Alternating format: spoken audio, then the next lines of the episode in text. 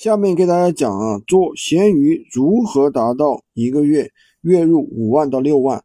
前面一个段子给大家讲了，我们做闲鱼如何的做到三万啊，一万到三万。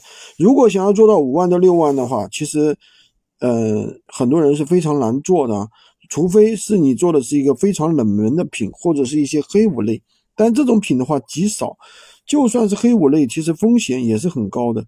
我们通常情况下用另外一种方式能达到这个阶段，就是做一些正规高利润的品，一个月做个五万到六万这种啊，基本上都是工作室。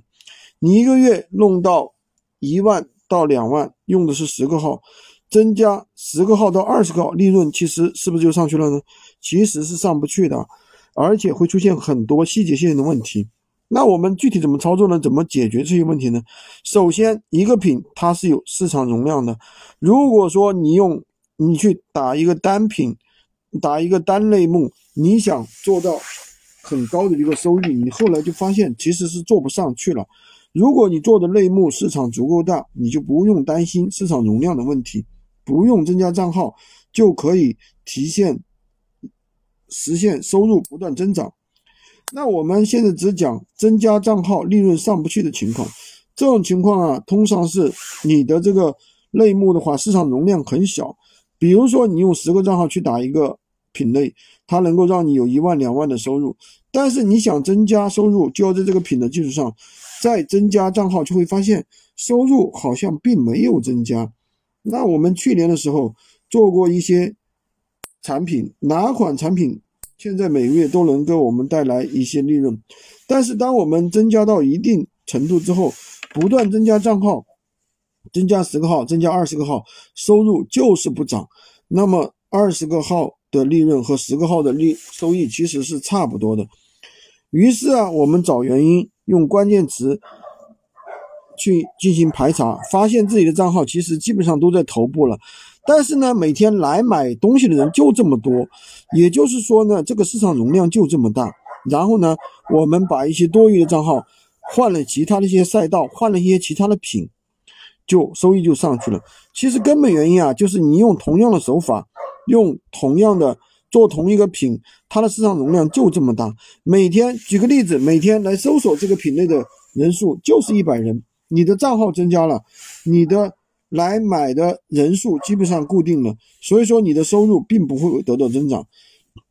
所以当你发现你的增加账号之后呢，收入并没有增加，一定是这个产品的市场容量啊啊它不够大，你必须增加足够的产品去卖，才可以达到一个五万到六万的收入。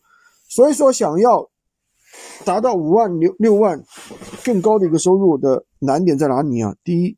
你的市场容量没有办法承载你这么大多的一个卖家，你只能去增加一个新的一个类目、新的一个品。第二呢，你增加品类，你就要增加人手。你一个人基本上操作账号的上限其实就是就是十个到二十个，三十个以上其实是很难的，对吧？那如果说那如果说你要招招人，那你怎么样去降低成本呢？你就必须要去获获客一些比较低的一些成本资源，比如说大学生，对不对？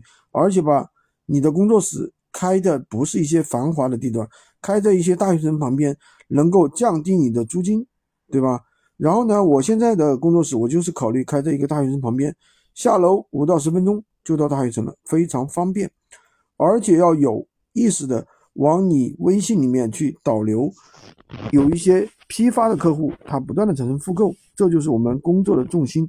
下一个语音跟大家讲，我们做闲鱼怎么样做到月入十万？好吧，喜欢军哥的可以关注我，订阅我的专辑，当然也可以加我的微，在我头像旁边获取闲鱼快速上手笔记，也可以加入我们的训练营，快速学习，快速赚钱。